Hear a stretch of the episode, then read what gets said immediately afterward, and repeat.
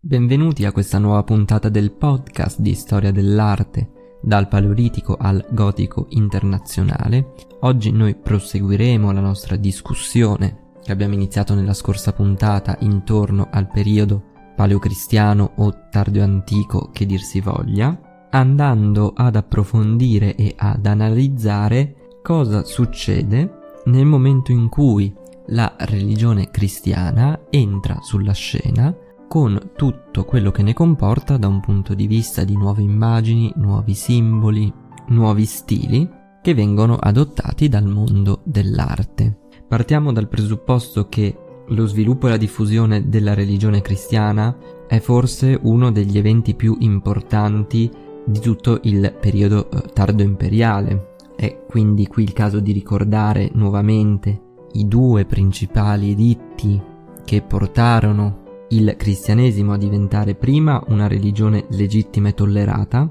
Siamo nel 313 con l'editto di Milano o di Costantino che garantiva ai cittadini romani, cristiani compresi quindi, la libertà di eh, espressione religiosa, quindi la libertà di vivere il proprio culto anche alla luce del sole. E dopo addirittura con l'editto di Tessalonica o di Teodosio del 380 d.C. il cristianesimo proprio viene imposto come religione ufficiale dell'impero.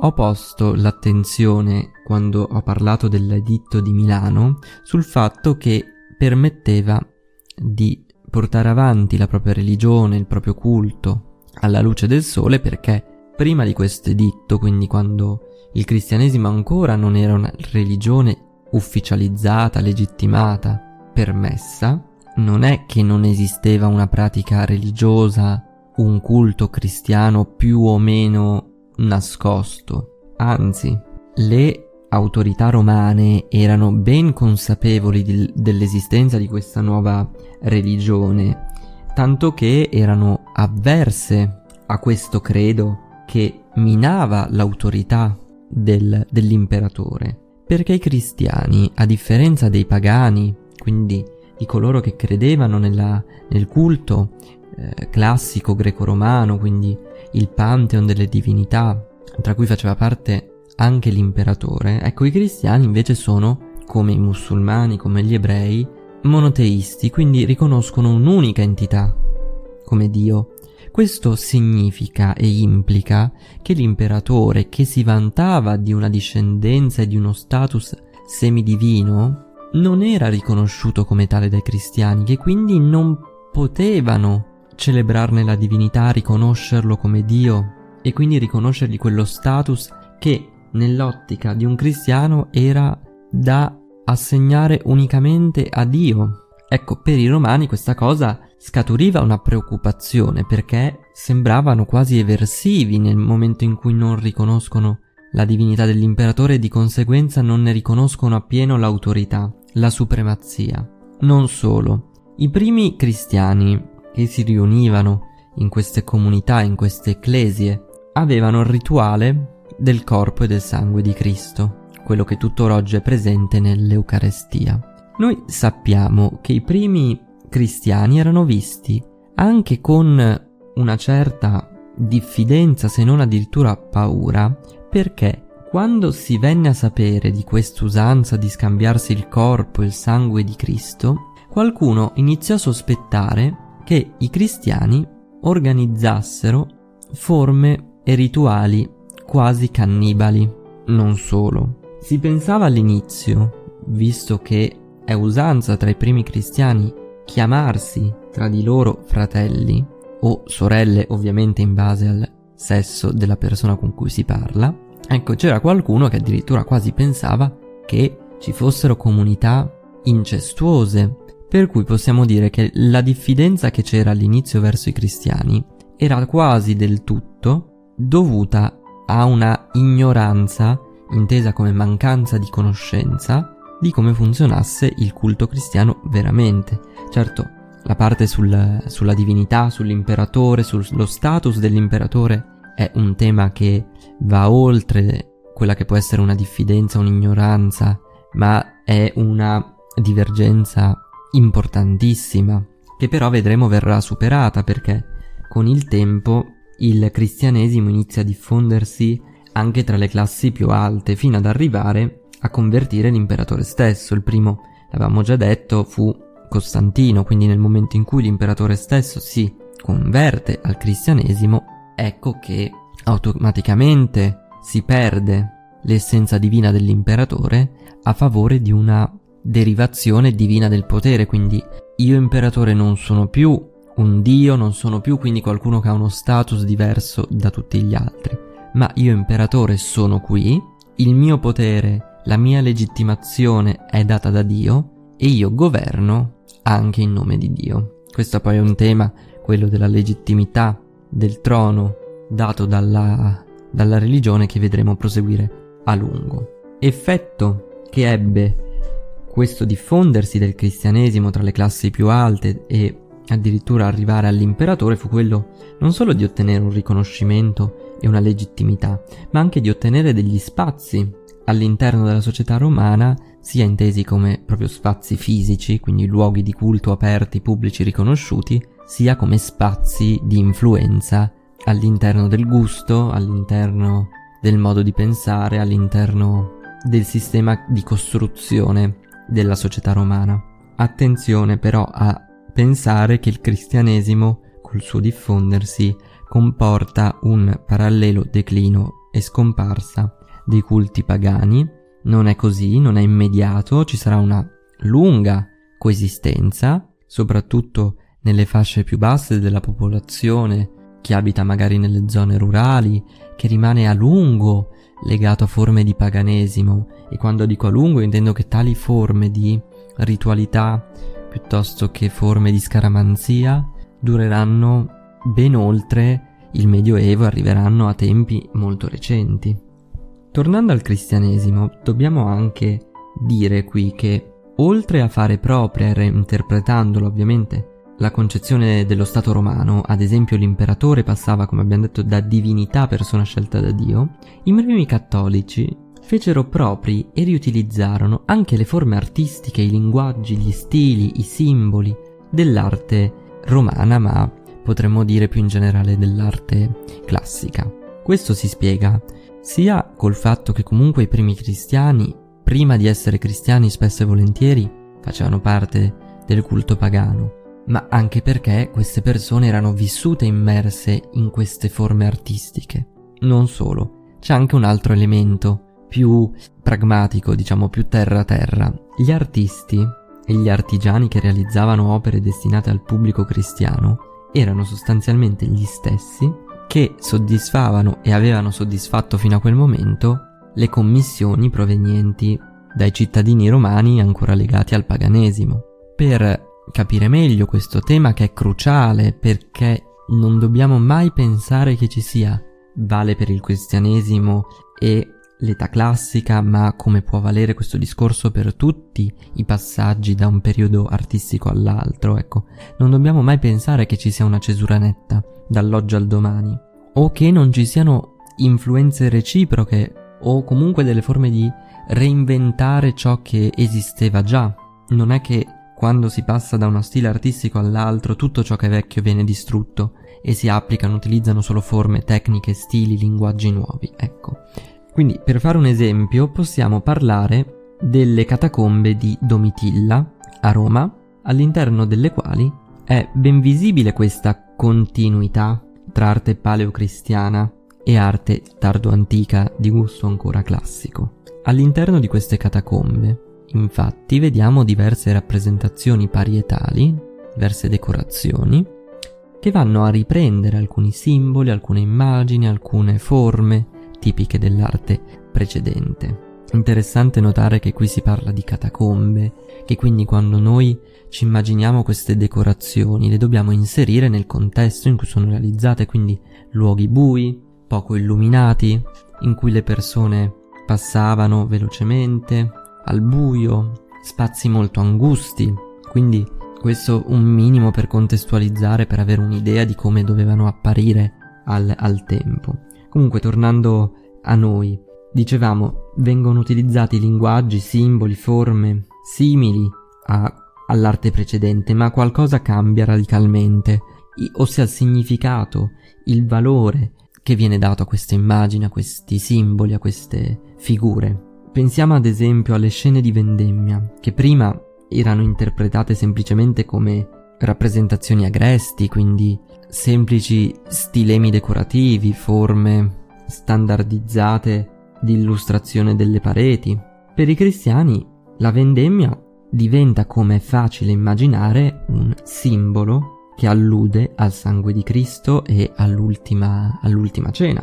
Oppure il pesce, che prima abbiamo visto in alcuni mosaici pavimentali di Pompei, era un tipico elemento decorativo di stile e gusto naturalistico diventa ora un simbolo di Cristo. Questo perché la parola pesce in greco può essere letta come l'acronimo delle iniziali della frase Gesù Cristo, figlio di Dio, Salvatore. Questo giusto per spiegare come mai viene preso il pesce come simbolo del cristianesimo e in particolare come simbolo di, di Gesù.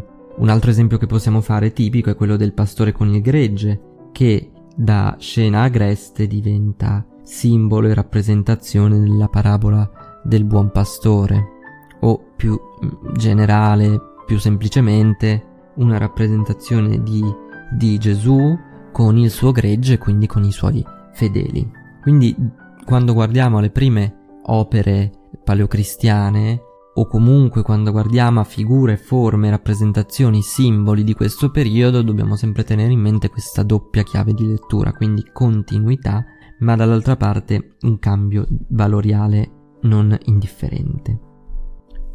Passiamo ora a vedere qualche elemento di scultura, quindi qualche forma decorativa anche un po' più materica. Ci concentriamo qui su due sarcofagi, è un periodo in cui le botteghe di scultori lavorano tanto sull'arte funebre, per cui è anche importante vedere i risultati e i livelli qualitativi di questi lavori. Il primo che vediamo è il sarcofago di Costantina o Costanza, che è la figlia dell'imperatore Costantino, quindi il primo, come abbiamo detto all'inizio, che si converte al cristianesimo. Ora apro e chiudo velocemente una parentesi.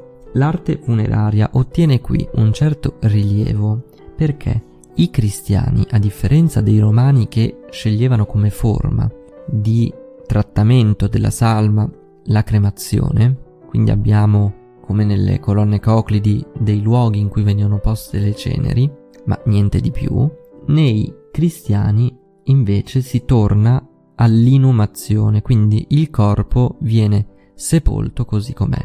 Questo spiega la nascita, lo sviluppo di sarcofagi, più o meno elaborati, più o meno ricchi, e quindi si spiega perché c'è un'attività scultorea che si dedica a, questa, a questo tipo di attività.